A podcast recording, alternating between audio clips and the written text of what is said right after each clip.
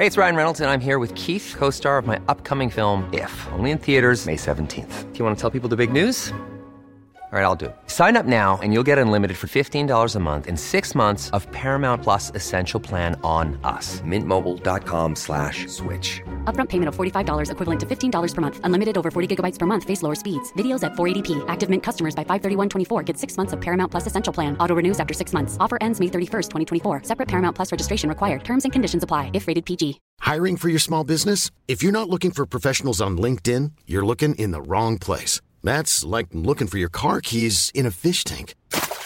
LinkedIn helps you hire professionals you can't find anywhere else, even those who aren't actively searching for a new job but might be open to the perfect role. In a given month, over 70% of LinkedIn users don't even visit other leading job sites. So start looking in the right place. With LinkedIn, you can hire professionals like a professional. Post your free job on linkedin.com slash people today.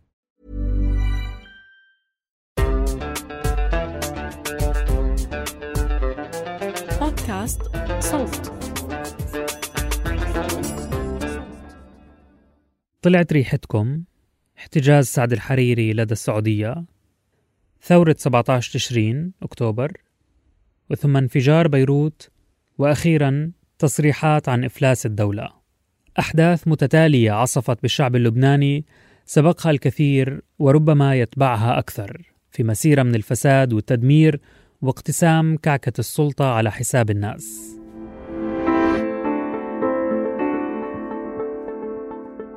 هذا بودكاست المستجد وأنا محمود الخواجة. يوم 15 أيار مايو انعقدت الانتخابات البرلمانية اللبنانية على أمل يكون في تغيير وانطلاقة جديدة بعد كل هالأحداث المؤسفة. استضفنا في هاي الحلقة نزار حسن باحث اجتماعي ومنظم سياسي من لبنان ومنتج ومقدم قناة تفكيك تحاورنا معه حول نتائج الانتخابات وأمال الناس منها. أجرى الحوار عمر فارس. بترككم معه وبتمنى لكم استماع مفيد. مرحبا تحياتي لكل مستمعين بودكاست المستجد. أهلا وسهلا فيك نزار. كيف حالك؟ يا هلا فيك عمر. شكرا كثير على الاستضافة. أنا منيح الحمد لله. تسلم تسلم.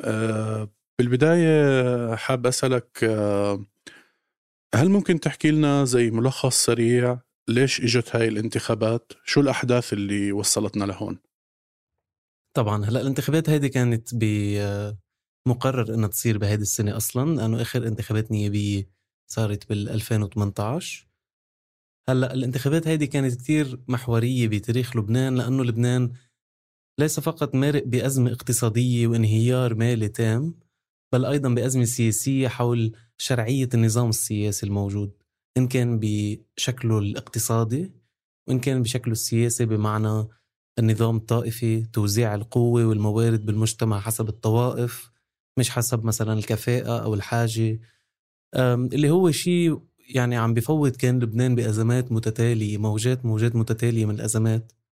فيك تعتبر مثل قصر من رمل وعم تجي موجة ورا الثانية كل موجة بتجي ما بتهده 100% بترجع بيرجع بيقوم تم.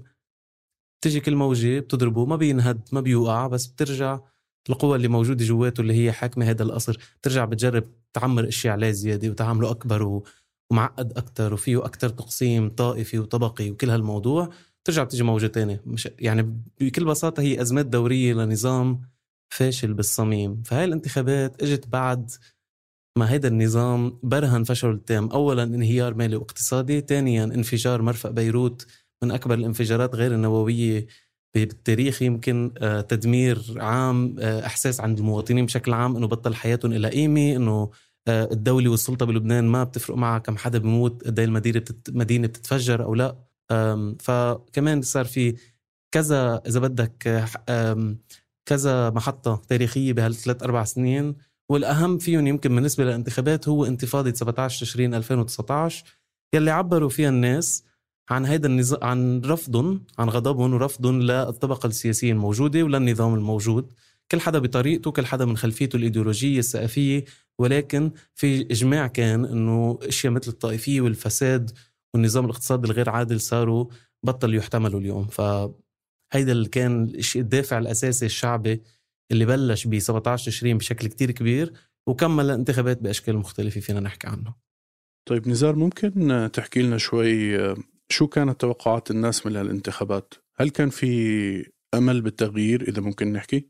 هلأ لما بلش ينحكى عن الانتخابات كان من قبل مجموعات كانت موجودة بانتفاضة 17 تشرين عم تقول إنه هلأ وقت تجديد الشرعية بلبنان إعادة انتخاب مجالس منتخبة مثل مجلس النواب أهم شيء تشكيل حكومة بتمثل الناس بشكل حقيقي إلى آخره. ولكن ما كان هو مطلب فعليا أساسي كتير بالانتفاضة أو جامع لكل الناس. وكان في كتير ناس عم تقول إنه هذا مش أولوية. هلأ بشكل عام فينا نعتبر إنه في جزء من المعارضة أو آه، اللي رافضين هذا النظام بتشكيلته الحالية أو الناس اللي موجودين بالسلطة. وبيدعوا لتغيير هودي الوجوه الموجودة بالسلطة. في منهم كتير بيعتبروا ان الانتخابات هي الثورة الحقيقية بمعنى بين مزدوجين. يعني بيعتبروا إنه بفهمهم للسياسي بيعتبروا إنه من خلال فعل الانتخاب بتكون أنت مارست مارست كل واجباتك الديمقراطيه وعملت قد ما فيك ليكون في تغيير أو لا. في ناس عندهم غير نظرة. ولكن اللي صار بطريقة طبيعية أو عضوية بآخر هالسنتين هو صار في كتير مؤسسات شركات آه أشخاص نافذين فاتت بالسياسة. آه، فينا نعتبرهم رأس مال جديد على السياسة. هودي الناس شايفين فرصة حقيقية بالبلد. وشايفين إنه الانتخابات هي الوسيلة الأفضل لهم بالوصول للسلطة بكسر الاحتكار تبع السلطة من قبل المنظومة الاستابلشمنت الحاكم. ولكن تعريفهم لشو هي الثورة أو شو هو التغيير دائما بكون محدود بأشياء معينة مثل الكفاءة إلغاء الفساد إلى آخره. فينا نعتبر إنه بشكل عام النهج تبعهم المشروع تبعهم هو الرأسمالية نظيفة يعني الرأسمالية الخالية من الفساد إذا بدك. في ناس تانيين عندهم وجهة أكثر جذرية بيقولوا لا لازم نعيد النظر بكل النظام اللبناني الاقتصادي والسياسي لأنه هو مقسم المجتمع بطريقة معينة أنه مستحيل من خلال هذا النظام تقدر تعيد إنتاج آه، السياسي بشكل مختلف أو تغير الثقافة السياسية وتغير حال المجتمع. فبيدعوا لتغيير أكثر جذري بالمنطق تبع النظام بالمجتمع اللي عم نأسسه إلى آخره.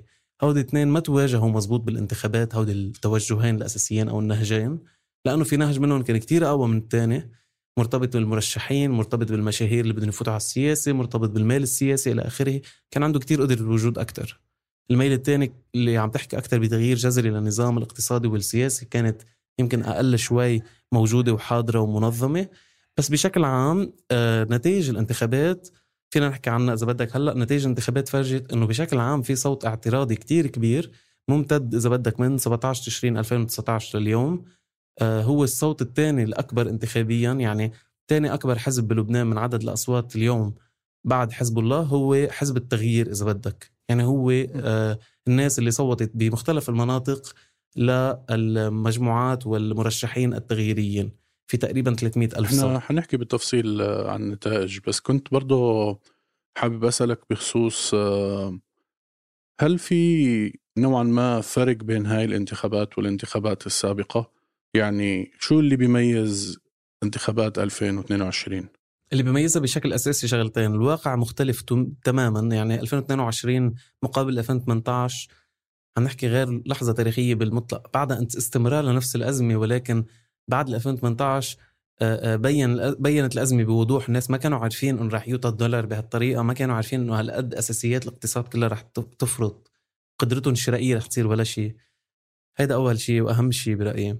انتفاضة 17 تشرين كنا عم نحكي عنها كمان كتير غيرت بموضوع أي لحظة سياسية نحن فيها. فصارت كل القوى السياسية بغض النظر إذا هي قوى نظام ولا عم تحكي عن حالها كمعارضة ولا نص معارضة نص نظام نص بالسلطة نص برا كل القوى السياسية المهيمنة بلبنان صارت مضطرة ترد تتفاعل مع الموجة الشعبية اللي عم تقول بكفي فساد بكفي نهب بكفي سرقة بدنا آه، عدالة بدنا كذا. هيدا القوى السياسية ما فيها تتغاضى نظر كليا عن الموضوع ولازم تضلها تضلها فايتة بشو ما كان النقاش أو الديالكتيك بالمجتمع بدها تكون هي جزء منه. ففاتت فيه بطرقها المختلفة ورجعت عملت شيء تاني اللي هو جربت ترجع الانقسام الشعبي اللي كان موجود قبل 2018 اللي هو مين مع حزب الله وحلفائه ومين مع الغرب والخليج. وهي بهالطريقة بنلغي كل الانقسام الطبقي الحق الواقعي الموجود بالحقيقة. من وراء الأزمة الاقتصادية وكيف كيف عم بيتم إدارتها من قبل السلطة المالية. كل هذه الفروقات الحقيقية بالمجتمع بين المصالح بيتم الغائها عن جديد من قبل مشروع الهيمنة الطائفية والتقسيم الطبقي. فبتشوف أنت القوى السياسية عم تحكي خطاب مختلف كتير عن شو كانت عم تحكي خلال الانتفاضة. لترجع ترجع هذا الانقسام ال- ال- اللي بيخصم الناس حسب سلندرات طائفية. فيها فوق الغني كتير وتحت الفقير كتير وفوق الفاسد وتحت المعتر بس كلهم بنفس الطائفة في وهم معين سياسي إنه كلهم بيتشاركوا نفس المصلحة. عم يجربوا يرجعوا يعيدوا هذا الانقسام لأنه هذا الانقسام اللي فرضته اللي فرضته إذا بدك أو دمرته بشكل آه، معين ثورة 17 تشرين فعم يجربوا يرجعوا كانوا يراجعوا هذا الانقسام نجحوا لح- لحد معين. القوات اللبنانية وحزب الله مثلا نجحوا بإعادة آه، مدرسة آه، شعبهم ومناصرينهم بهذا الصراع الإقليمي الأكبر إلى آخره. آه، المجموعات ال- الم- المعارضة كانت بتعرف لأنه لحظة هالقد مصيرية بتاريخ لبنان بتعرف أنه ما فيها تكون عم عم تتساهل بقد إيه حجم المعركة. بس خطابها السياسي حول شو المشكلة كيف تفهم الواقع كيف رؤيتها للأمام أو للتغيير في لبنان مختلفة بين بعضها وما كان في مشروع واحد إذا بدك جامع الناس اللي عم تطرح حالها كقوة سياسية جديدة بالبلد.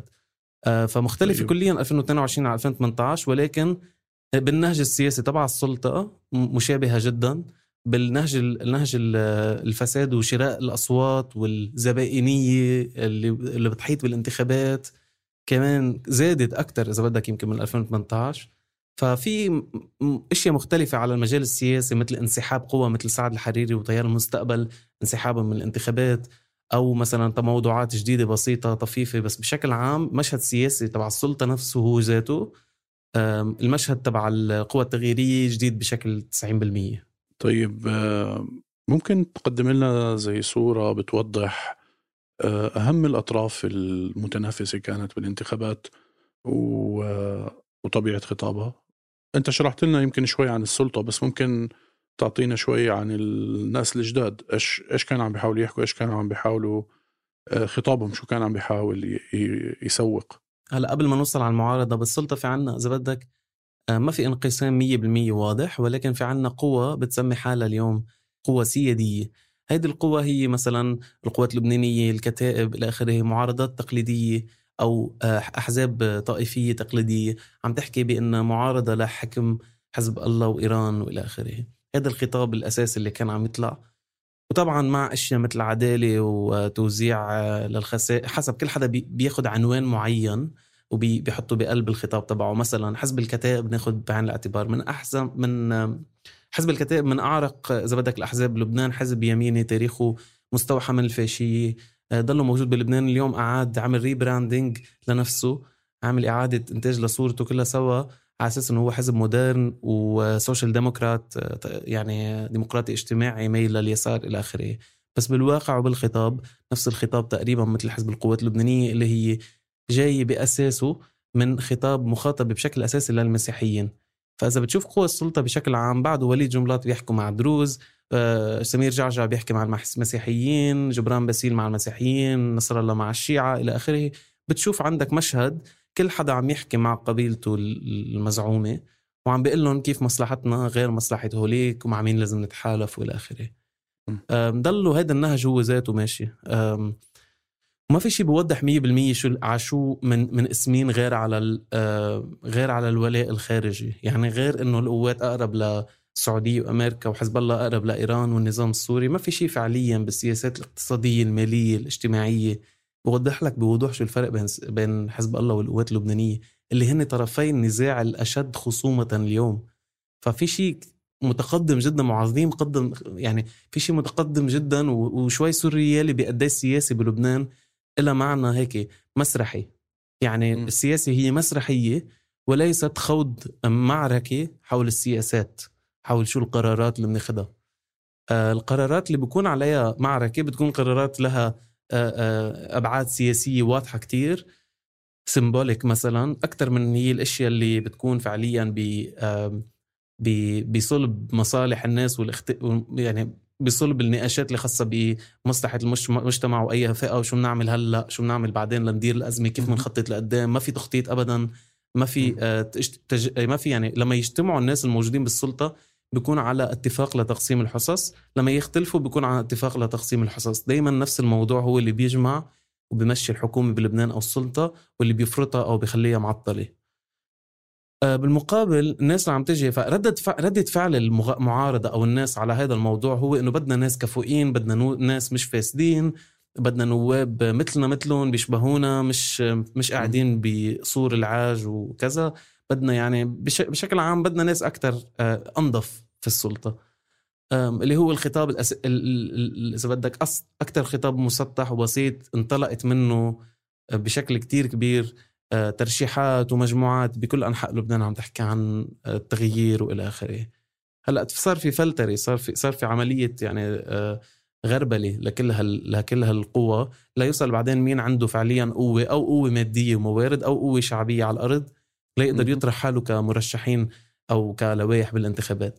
فصار في عندك بالمعارضة بشكل عام آه نهجين. نهج بيقول لازم نتحالف مع كل القوى التقليدية اللي بتشاركنا الموقف اليوم مثل الكتائب ونعمة فريم وأشخاص تانيين ومثلا ميشيل معوض أسامي من عائلات إقطاعية سياسية بلبنان ولكن اليوم أخذين موقف المعارضة وال... والثورة بشكل عام مع أنه مش واضح شو هو. شو معنى الثورة بالنسبة لهم لأنه السياسات اللي عم يدعوا لها هي ذاتها اللي كانت موجودة قبل م. الأزمة. وفي جزء تاني من المعارضة قال لا ما بدي أتحالف مع هذه القوى الطائفية والإقطاعية. وصار في إذا بدك بكل دائرة بكل دائرة انتخابية لبنان مقسم ل 15 دائرة انتخابية بكل دائرة انتخابية صار في ديناميات مختلفة حسب مين موجود على الأرض وتحالفاته وإلى آخره. بمعظم الدوائر كان في تقريبا لائحه جامعة معظم الأشخاص من ما يسمى بالمجتمع المدني أو القوى التغييرية. يلي بيحكوا بشكل عام خطاب بيتنوع بس بيضلوا آه شو بدي أقول لك يعني بحدود معينة. يعني دولة المؤسسات بالقانون مش دولة الفساد والمحاصصة مثلا. بدنا آه، نظام قضائي بيشتغل مستقل. بدنا سياسات اقتصادية علمية. أشياء كتير كلمات بديهية جدا. يعني بدنا بس إدارة منيحة ونظيفة للدولة. آه، وفي عندك مرشحين أفراد داخل هودي اللوائح. كان عندهم خطابات أكثر يمينية وفي أشخاص كانوا عندهم خطابات أكثر يسارية بس بشكل عام الخطاب العام كان أكثر خطاب حول أنه بدنا وجوه جديدة بالسلطة بدنا نظام بيشتغل بشكل صح. مش إنه مثلا طرحنا هو الاشتراكية الجديده طرحنا هو مثلا آه، آه، العلمانية بلبنان بهذا الشكل. ما كان في هالقد طروحات كتير متقدمة. في حزب واحد عمل طرح أو ركز على المشروع بشكل أساسي هو حزب اسمه مواطنون مواطنات في دولة بعده حزب جديد عم ينشأ. بس طرح لوائح في معظم المناطق اللبنانية وقال إنه نحن عم نمثل مش بس معارضة للسلطة عم نمثل مشروع جديد لإعادة النهوض بلبنان وباقتصاده ولتوزيع الخسائر الأزمة الحالية والانهيار المالي بطريقة عادلة ما ما بتدمر وبتفك الاقتصاد على المستوى البعيد. هلأ هذا الحزب خطابه وبرنامجه كانوا مقنعين لكتير ناس بس على الأرض وبناحية الأصوات الناس رجعت صوتت للوائح م. الأقوى اللي عندها حظوظ انتخابية فعلا. طيب هذا نزار بقودني للسؤال التالي. آه يعني إحنا ممكن نحكي إنه إحنا متفقين إنه الخطاب السياسي والظرف السياسي كثير مختلف فهذا أدى لانتخابات جديدة أو مختلفة. لكن هل النتائج كانت برضو مختلفة؟ يعني هل القوى المسيطرة في السابق شهدت تراجع على سبيل المثال؟ ممكن توضح لنا بشكل عام إيه؟ كيف كان شكل النتائج؟ معظم التغطية الإعلامية للانتخابات نتائجها انطلقت من مسألة إنه مين عنده الأكترية حلفاء حزب الله ولا حلفاء السياديين؟ السياديين يعني مثل ما قلنا الناس اللي هن مخ... عندهم موقف بوجه حزب الله واخدين أقرب للمحور الثاني اللي هو محور السعودية أمريكا الخليج إلى آخره. هلأ الناس اللي موجودين ب يعني كل حدا منكم عم يحكي خطاب بس ما كانوا موجود يعني مش موزعين مثلا ما فينا نقول نحن إنه اليوم في قوى آه، بتجتمع على شيء كتير واضح بالمجلس لنقول مثلا حدا عنده أكترية. أنا ضد هذا الحديث لأنه لما تشوف الأرقام توصل لتقريبا 45% ب 45% من المجلس النيابي مقسوم بين هالمعسكرين المعسكر المحور ال ال الإيراني السعودي عفوا الإيراني السوري اللبناني والمحور الثاني اللي هو أكثر مرتبط بالخليج وفرنسا والغرب. كل حدا منهم عنده تقريبا نصف المجلس النيابي وفي عدد من النواب المستقلين الجداد التغييريين مثل ما بيسموا نفسهم.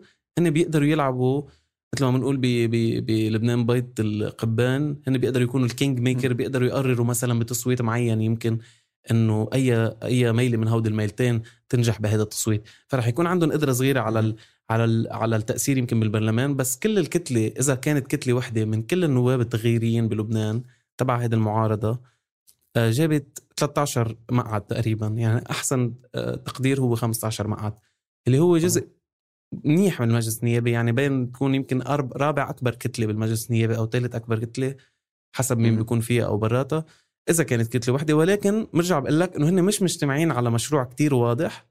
فالمجلس النيابي الحالي هو مجلس نيابي كتير خطير لأنه ما فيه فعليا ولا نوع من الأكترية الواضحة. لا في. أكترية بوجهه سياساتية يعني لا في أكترية بوجهة اقتصادية ولا حتى بوجهة سياسية خارجية ولا في أكترية واضحة لأي موضوع أو أي اصطفاف. بيقدر يوصلك لحكومة فيها آه، فيها موال- موالاه ومعارضة اللي هو الشيء اللي عادة بيمشي فيه النظام الديمقراطي العادي بلبنان كل الوقت عم نرجع على حكومات وحدة وطنية فيها تمثيل للطوائف ومحاصصة بين الطوائف للأسف مهم. يبدو إنه بعد هذا البرلمان رح نرجع لحكومات الوحدة الوطنية لأنه ما في شيء تاني بيقدر يحط القوات اللبنانية وحزب آه، آه، ميشيل عون أو جبران باسيل على نفس الطاولة على نفس المحل لأنه ما حدا منهم رح يقبل يكون بالمعارضة ولا بالموالاه آه، غصبا عنه. فالمجلس بشكل عام بتشوف تقسيم مثل fragmentation للمجلس بشكل عام يعني بمعنى إنه ما حد ما في بقى بلوكات عندها قوة قوة كتير عالية. بس في عنا نتائج واضحة مثل القوات اللبنانية زادت شعبيتها بشكل منيح تيار الوطن الحر خسر حركة أمل خسرت حزب الله زاد القوى التغييريه آه، كبرت والباقيين تقريبا ضلوا محلهم.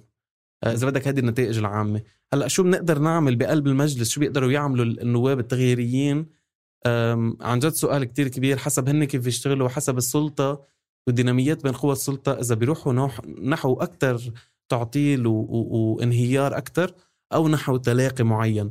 يعني أنت ممكن يكون كمعارضة دورك تعطل سياسات خاطئة بحق المجتمع أو ظالمة وممكن أنت كمعارضة يكون دورك بالعكس تدفش تواجه التعطيل لأنه في حاجة ملح- ملحة بالمجتمع لسياسات اقتصادية معينة. فعرفت قصدي؟ ممكن تكون كتير مختلف دورك أنت آه وشو بتعمل بقلب مجلس.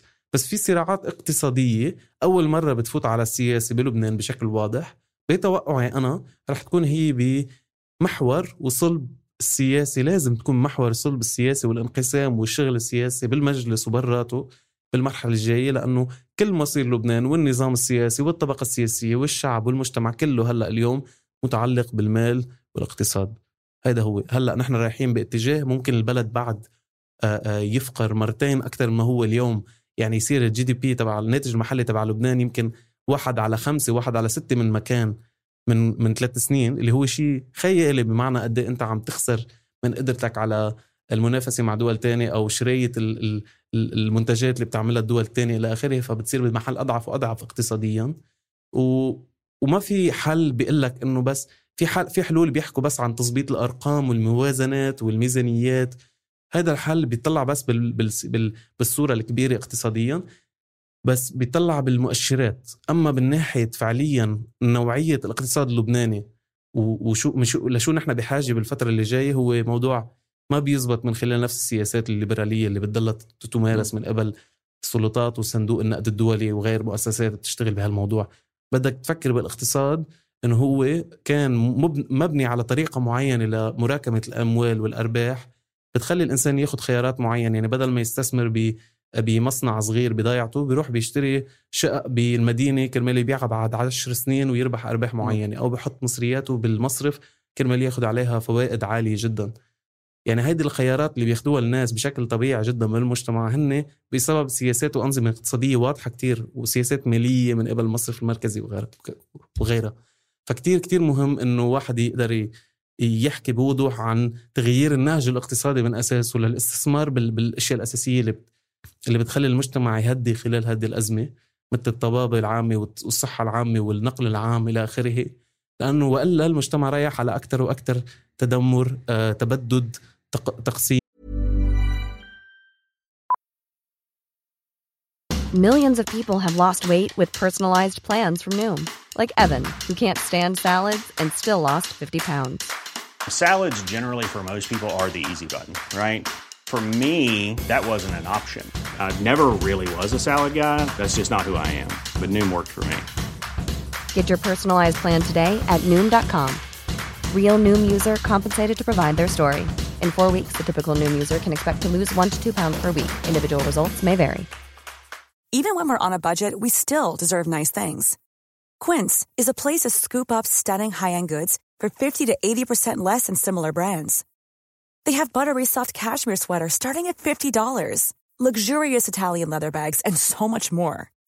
Plus, Quince only works with factories that use safe, ethical, and responsible manufacturing.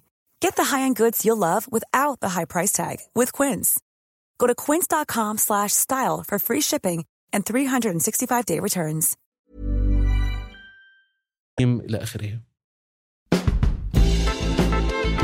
غيرنا روض قصير لا يتحكم بالمصير نحنا من نسيم منطير ومنرتد على التدمير بس تتشرق بسؤال عن تدهور الأحوال بيسكتوك بشعارات عن كل المؤامرات.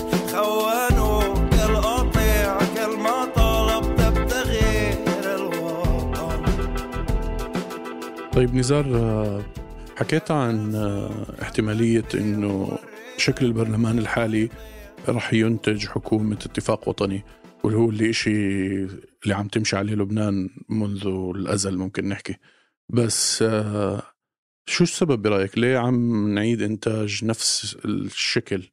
مع إنه المفروض كانت هاي الانتخابات إنها تكون على الأقل هيك الناس كانت عم تأمل يمكن إنه تقدم إشي جديد. في حين لا إحنا رجعنا وعملنا نفس الخطأ إذا ممكن نحكي. أو نجرب اللي مجرب زي ما بيحكوا. إيه 100% هلأ الناس بشكل عام بلبنان مش مقتنعة إنه في تغيير إيجابي جاي من النظام آه، ولا من الانتخابات. بيتمنوا بس ما في حدا عن جد مقتنع بالموضوع. بعد الانتخابات بيومين ثلاثة اليوم صارت قدرة المعيشية المعيشية طبعا الناس أوطى بكتير من وراء أنه تغير سعر الدولار مرة تانية. هلأ اليوم عم نحكي ب 34500 دولار لما بلشت الأزمة كان 1500 1500 آه، ليرة. فعم نحكي بأسعار لا تشبه بشكل أي شكل من الأشكال الأسعار قبل الأزمة. بالمقابل معاشات مثلا أو قدره المعيشية كتير كتير واطي. المشكلة بموضوع إنك تجرب أو تعيد إنتاج نفس النهج السياسي آه، أو ليش فعليا ما عم نقدر نطلع من هذا السايكل التاريخيه هذا الدوار التاريخي. برأيي أنا مش لأنه ما في نية أو ما في مخيلة سياسية في مشكلة أساسية بموضوع القوة. يعني نحن عم نحكي عن نظام مهيمن عليه شبكات قوة ممتدة من القطاع الخاص للقطاع العام. بكل القطاعات بالمجتمع. في عندك شبكات مرتبطة بمؤسسات طائفية أو مؤسسات دينية أو, أو سياسية إلى آخره مرتبطة بالتعليم بالصحة بالنقل بكل أنواع الخدمات بالمجتمع كل أنواع الحقوق اللي أصبحت امتيازات إلى آخره. هالشبكات المادية القوية ووجود آه، إذا بدك آه، قيادات على مستوى الطائفة الزعامات الوطنية. هودي الاثنين لما ينجمعوا مع بعض بيكونوا هن recipe for disaster لأنه بيصير الإنسان باللحظة المعينة لما يجي اللحظه بده ياخذ فيها خيار سياسي بيرجع بياخذ الخيار إذا بدك اللي هو بشوفه على إنه خيار آمن لحد معين يعني بيعرف مين هو هذا الشخص مع إنه بيعرف إنه هو هذا الشخص ما بده يزبط الفساد ولا يغير البلد بطريقة أحسن بس بظل المزرعة الطائفية هو الراعي تبعي. يعني إذا نحن بمزرعة طائفي إذا نحن بغابة إذا بدك في رئيس القبيلة اللي عم بيقول لنا إنه نحن بدنا نعمل كذا وكذا وكذا لنحمي لنحمي حالنا من القبيلة الثانية هذا هو المنطق. منطق اللبن... النظام اللبناني هو منطق حرب أهلية. كل بتتقوقع كل حدا بمجموعة طائفية وبتضلكم عم تتوازنوا بين بعض. مين بياخذ امتيازات أكثر مين بيسحب من غيره؟ كيف بيصير في آه، صراعات قوة بين هذه القبائل الموجودة؟ واللي هي فعليا بالمعنى الحقيقي منا قبائل هي قبائل بمعنى السياسي. يعني في ناس كل يوم كل يوم كل يوم تطلع على التلفزيونات وعلى الراديو وعلى كل شيء وبتقول حقوق المسيحيين وحقوق الشيعة وحقوق الدروز ليصير في عندك أصلا وعي عام بيخلي الإنسان يفكر بنفسه كأن ك جزء من قبيلة طائفية معينة أكثر من كمواطن أو كإنسان أو كعامل أو كصاحب مصلحة إلى آخره. لا بيصير الإنسان نفسه بشوف نفسه كفاعل سياسي كتير محدودة قدرته باختيار الزعيم الطائفي المحدد بمنطقته المحددة. بيجي قانون الانتخاب بقسم لبنان ل 15 دائرة وهو لبنان كله يعني مش كتير كبير بقسمه ل 15 دائرة. بكل دائرة بيصير في آه، آه، ومقسم القانون بطريقة مثلا رح أعطيك مثل كتير عجيب من هذا القانون الانتخابي. فيك تربح ب 500 صوت بمحل معين أو ب 70 صوت بمحل معين وتاخذ 10000 صوت بمحل تاني وما تربح كمرشح. آه، فيك بتشوف دائرة مثلا أنت إذا بتصوت بلبنان بمنطقة ريفية مثل عكار أو حصبية أو كذا الصوت تبعك قيمته أقل من نص الصوت اللي هو بجزء معين من بيروت مثلا. ببيروت الأولى اللي هي بيروت المسيحية لأسباب طائفية عملوا نظام مثلا قسموا بيروت مسيحية وإسلام. وخلوا الصوت المسيحي يكون عنده وزن أكثر كرمال يقدر آه، يقدروا يعني يعملوا توازن ليضلوا المسيحيين بلبنان لأنه عددهم أقل من 50% ليضلوا عندهم تمثيل 50% بس هيدا الشيء بالواقع شو بيأدي؟ بيأدي إنه ناس ما عندها أي تمثيل شعبي تربح بمحل معين وناس تجمع آلاف وعشرات الآلاف الأشخاص وما تقدر تربح بمحل تاني. هيدا واحدة من المشاكل الأساسية اللي بتفرجيك. مثلا كيف يعني إنه آه، الموجة التغييرية بلبنان بتاخذ مثلا 250 ألف صوت؟ وبتاخذ 13 مقعد أو حزب الله بياخذ 330 ألف صوت وبياخذ 13 مقعد بينما القوات اللبنانية بتاخذ 170 180 ألف صوت وبتاخذ 19 مقعد. ليش؟ لنفس الأسباب. فلل لل لا بشكل عام لا القانون الانتخابي ديمقراطي لا تقسيم السياسي بلبنان بيساعد على إنه يصير في مشاريع سياسية وأفكار بتوحد الناس كله كل الوقت تقسيم مناطقي وطائفي. وبشكل عام في اغتراب سياسي بمعنى إنه الإنسان بلبنان ما بحس إنه عنده قيمة فعله السياسي له قيمة. هالمرة كان غير شوي لأنه هالمرة كان في خيارات محلات كتير لوائح معارضة إلى آخره. آه بس قد إيه- يعني صارت المسألة بطلت هلأ إذا في ناس بدها تصوت ل- لقوة جديدة ولا لأ؟ في كتير ناس. بس المسألة كانت كيف صارت كيف هالقوى الجديدة اليوم رح تشتغل لتكون عن جد قوة مهيمنة موجودة بال- بالمجتمع ومش بس ب. على المستوى هذا المسرحي الوطني. لأ موجودة بالمجتمع على الأرض بالقرى بالمدن. لتواجه هذه القوى الطائفية بالنسيج الاجتماعي. إذا بتقدر تعمل هذا الشيء هون بصير نحكي بتغيرات أكثر جذرية بالمجتمع على المدى البعيد. أما اليوم في احتمال عدم تشكيل حكومة عدم تشكيل عدم انتخاب رئيس آه، جمهورية لأنه عدم اتفاق على رئيس جمهورية وهذا الشيء بيعني إنه شلل تام بالمؤسسات آه، آه، مؤسسات السلطة. معناتها القوانين الاقتصادية الطارئة ما رح يتم إقرارها أو بيتم إقرارها بطريقة عكس ما لازم يتم إقرارها بسرعة بعجلة. كرمال الناس ما يعرفوا فيها وما ينتقدوها وما يتظاهروا بوجهها. في كتير حالات ممكن يصير في قمع زيادة ممكن يصير في بعض الحالات الأمنية المفتعلة من قبل قوى السلطة لتقول للناس ممنوع ننزل على الشارع لتقول للجيش نزال آه، آه، احكم آه، احكم الشارع وقول لا ممنوع المظاهرات اليوم لأنه لازم ننقذ البلد اقتصاديا. ممكن كتير إشياء يصيروا.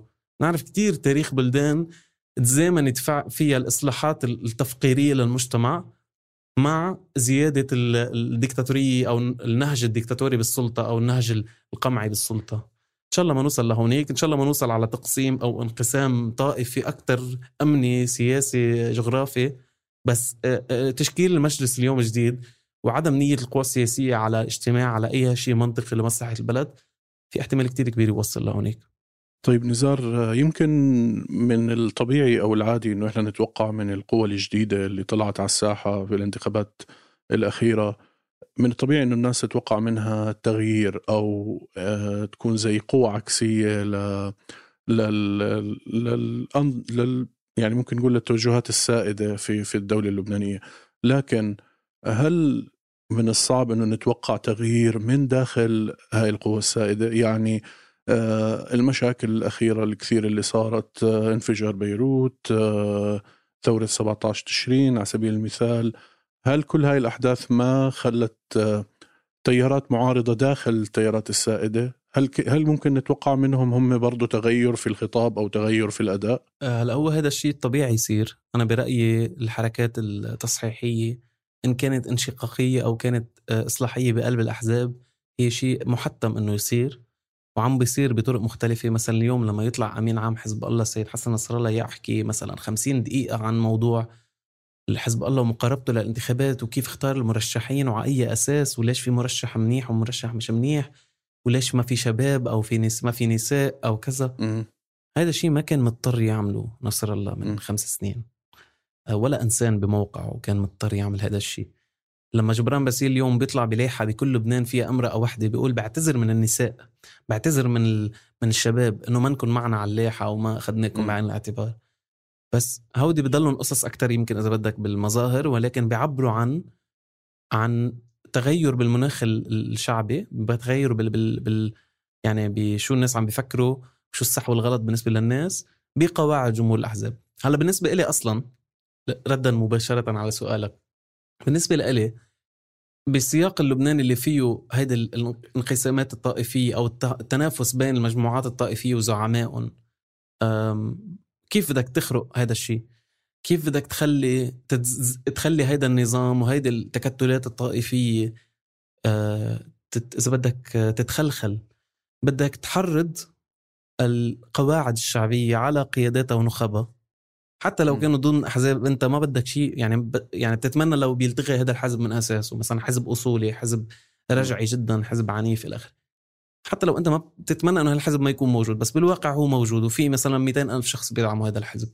شو عندك مهمة أنت اليوم على المستوى الاجتماعي؟ عندك مهمة تحرض الناس ضد النخب تبعها إنه أنت بتقبل إنه هذا النائب اللي أنت جبته بالانتخابات من شهرين هلأ عم بيصوت ليسرق لك مصرياتك بعد يومين أو ليسرق املاك أملاك الدولة.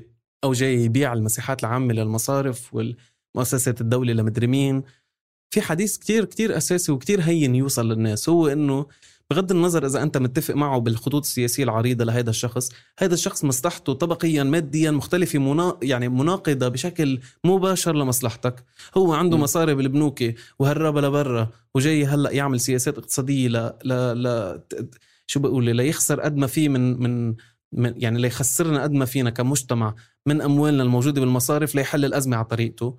في حدا تاني عم بيجي يقول لك لازم نواجه هذا النهج نهج التفقير لنحمل الانسان الناس المصالح الاقتصادية اللي استفادت من النظام وجمعت أرباح مليارات ومليارات من الأرباح اللي هي مرتبطة بشكل أساسي بال- بالسلطة السياسية إن كان القطاع العقاري أو القطاع المصرفي أو غيره.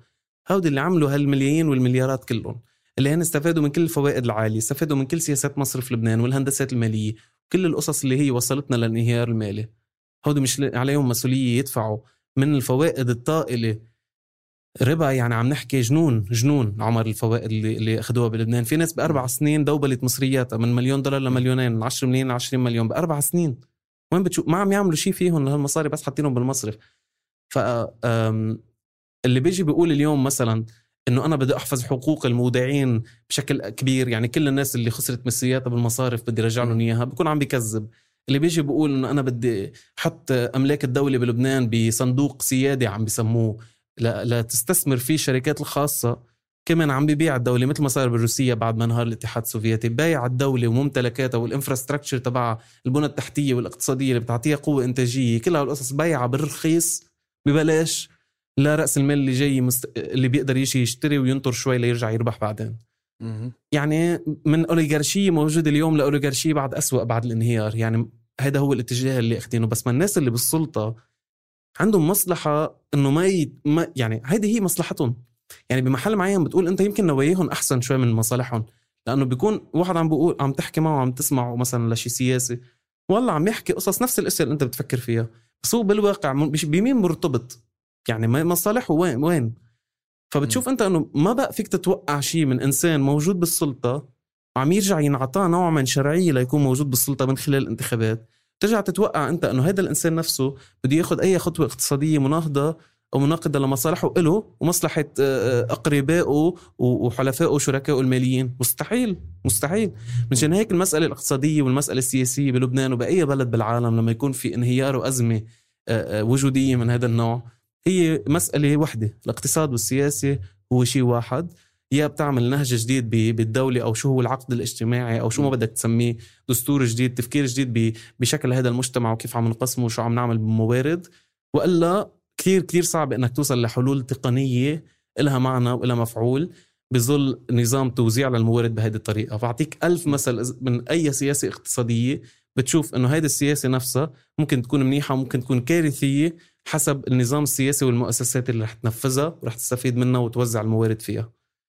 فأنت بتصير كتير بوضوح فيك تفرجي الفرق بين إنك تكون بتمثل الناس وبين تكون بتمثل الأوليغارشية والأغنياء فقط بلبنان. بيوضح هذا الشيء بس بدك تختار إنك تفوت بهيدا التجاذب. بدك تختار إنه إيه أنا بقبل قصي من المجتمع ولكن على طريقة أفضل.